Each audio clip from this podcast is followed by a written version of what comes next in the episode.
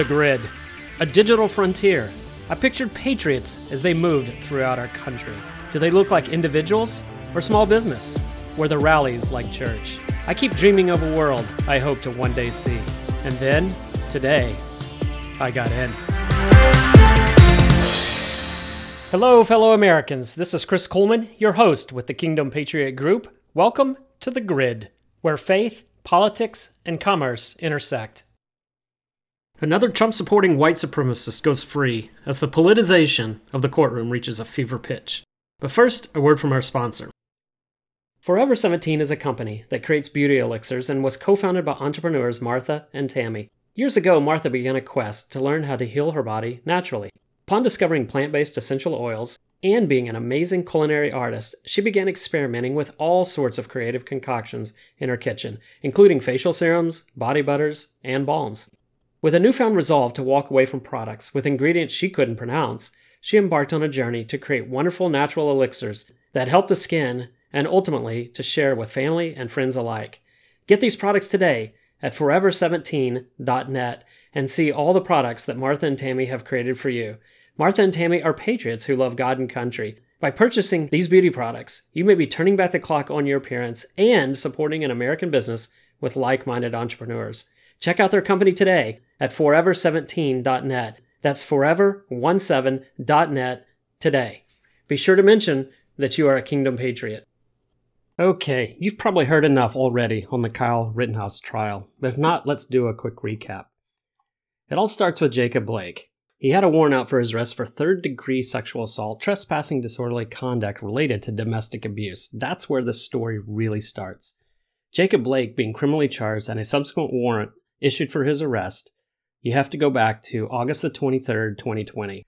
So here are just a few snippets of that of that particular case. A woman filed a complaint. She called 911 at 5:11 p.m. saying Jacob Blake had taken her car keys and her kids despite not being illegally allowed on the premises as he was trespassing. The woman who made the call was the woman who filed the complaint, the original sexual assault complaint. Jacob Blake is 29 years old, 5 foot 9, and 160 pounds. Presumably at the height and weight and age, I'm guessing he's in pretty decent shape. The police show up.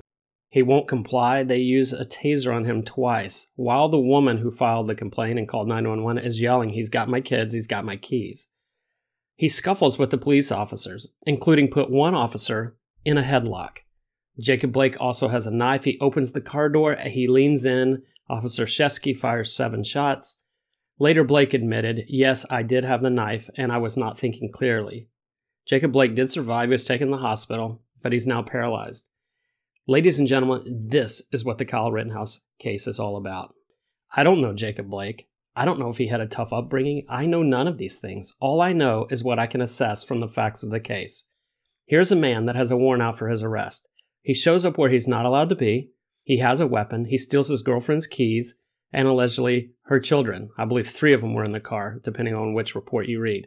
He doesn't comply with the police officers. He has non lethal tasing used upon him. He still doesn't comply. He scuffles with the police. He puts a police officer in a headlock. He reaches into his vehicle and he gets shot as the shooting officer, Sheskey, says he thought Blake was trying to kidnap the children. This entire case, all the subsequent protests, none of this occurs if Jacob Blake does one of two things. One, he doesn't trespass, or two, he complies with the officer's commands. You have to understand that this was the case. Because if you don't understand that, you can't really understand the Rittenhouse trial and where these origins came from. Those are the facts of the original of the origins of this case with Jacob Blake. But make no mistake, Black Lives Matter Movement Inc. and the national media have an agenda. So let's read the headlines from some of these sources as related to the Jacob Blake shooting. New York Times Jacob Blake, a 29 year old black man, was left par- partially paralyzed after a white police officer shot him seven times in the back outside an apartment complex in Kenosha, Wisconsin. Wikipedia Jacob S. Blake, a 29 year old black man, was shot and seriously injured by police officer by Rusten Sheskey in Kenosha, Wisconsin. USA Today, shortly after 5 p.m. local time, Jacob Blake, a 29 year old black man, is shot by police while getting into an SUV with his three sons, ages 8, 5, and 3. A bystander's video appears to show a white police officer grabbing Blake by the back of the shirt as Blake enters his vehicle, then shooting him from behind seven times at close range. Again, the New York Times Jacob Blake, rare survivor at center of police protests, starts telling his own story. You could Google this kind of stuff forever. Did you notice anything? Every opening statement included black as the description of Jacob Blake. There's no mention, at least in the headline, of criminal, trespassing, warrant, sexual assault. It's just all about the fact that Jacob Blake is black and the officer who shot him is white. Now, I wasn't there, and I have seen the video footage. It's certainly a tragedy, but this is why also I would never want to be a police officer because I don't ever want to be in that position to make snap decisions in the heat of a threat. I just don't know that I would respond real well. But given all the facts I've just mentioned, how would you describe Jacob Blake?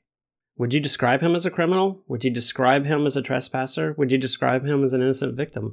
Let's look at what some of our leaders are saying. Kamala Harris spoke to the family and said, I'm so proud of you for working through your pain. Joe Biden met with a family and he said this What I came away with was the overwhelming sense of resilience and optimism that they have about the kind of response they're getting.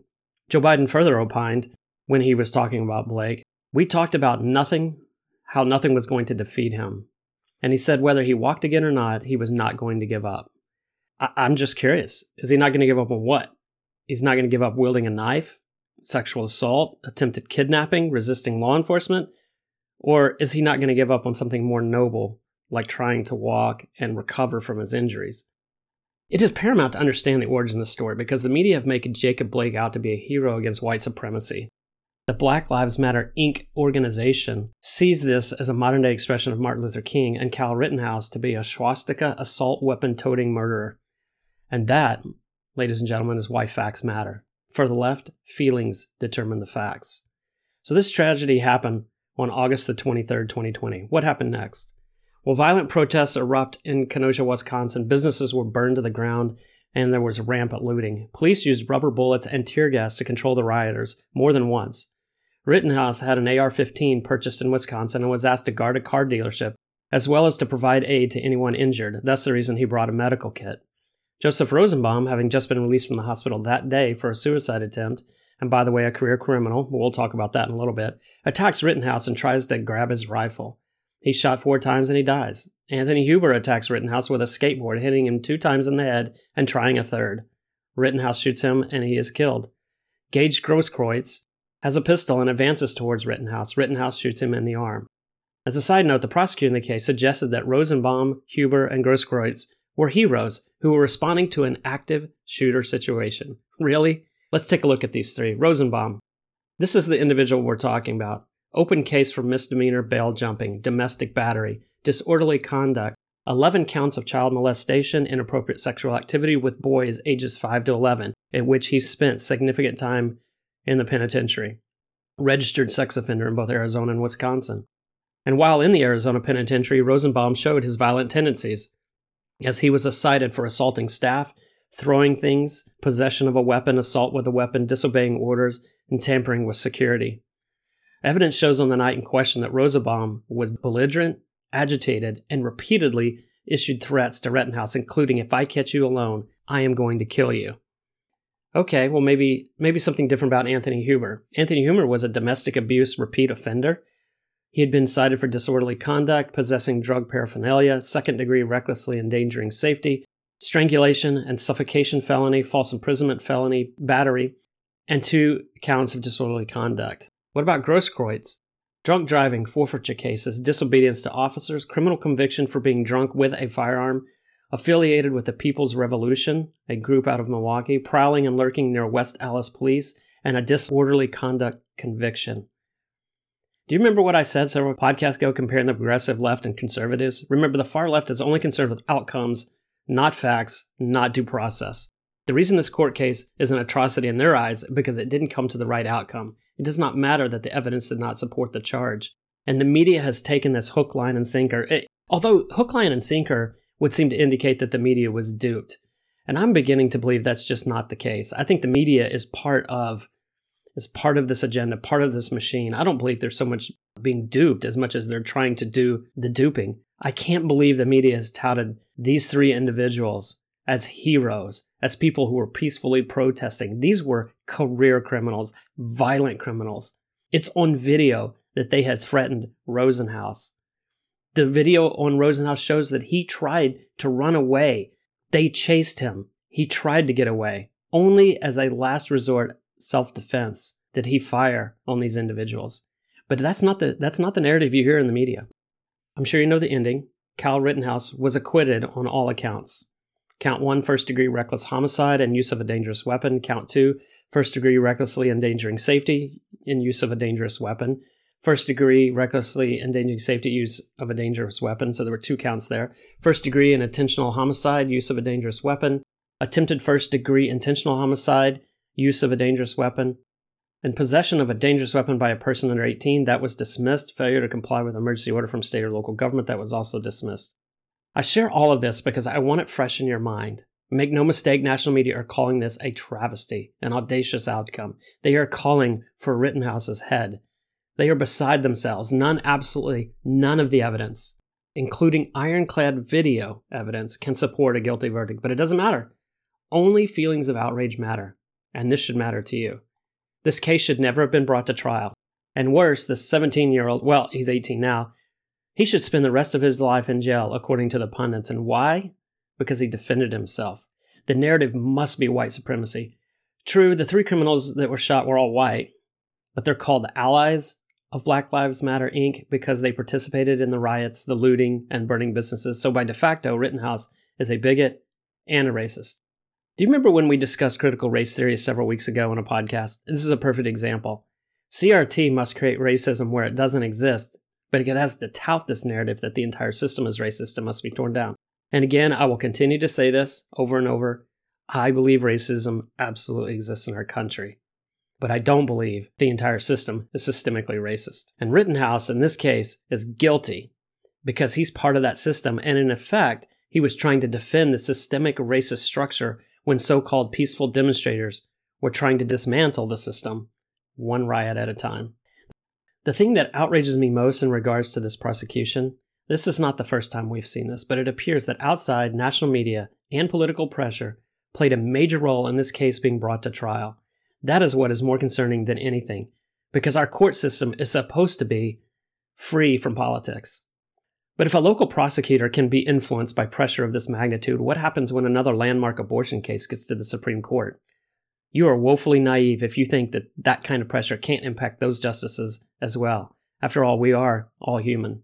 All this leads me to this how can we make a difference? Right now, there is significant attention being given to school boards and their shady dealings, and rightly so. But if we want to positively impact our country for what is right and true and just, we cannot stop at the school boards. It truly means we have to be involved at every single level of public service. School boards, yes. National, congressional elections, yes. But county commissioners, prosecutors, mayors, city councils, we must have our voices heard at every step of the way, in every race, in every public position in which we elect those individuals. We have so much work to do, but that's why the Kingdom Patriot Group was formed. We were formed to inform so that our voices can unite and make a difference. Kingdom purpose. I could go on and on about this in today's topic, but alas, I must land the plane. So, just to recap, Jacob Blake was a criminal who resisted authorities and was shot. The Black Lives Matter Inc. organization and other protesters showed, showed up and used this as a reason for rioting, looting, and destruction. Kyle Rittenhouse showed up to help and in self defense shot three criminals. The media portrays three heroes that were shot by white supremacists, but because you listen to the grid, you know different. As Paul Harvey used to say, now you know the rest of the story. Thanks for joining us today for this episode of The Grid. And thanks again to our sponsor, Forever 17. Visit www.forever17.net to get your Turn Back the Clock beauty elixirs today, and you will be supporting Martha and Tammy. Don't forget to visit our website at kingdompatriot.us to join the movement of faith and freedom. That's kingdompatriot.us. Join today so that together we can make a difference. Your membership is appreciated, your input is valued, your voice is needed. I'm Chris Kuhlmann, and I am a Kingdom Patriot.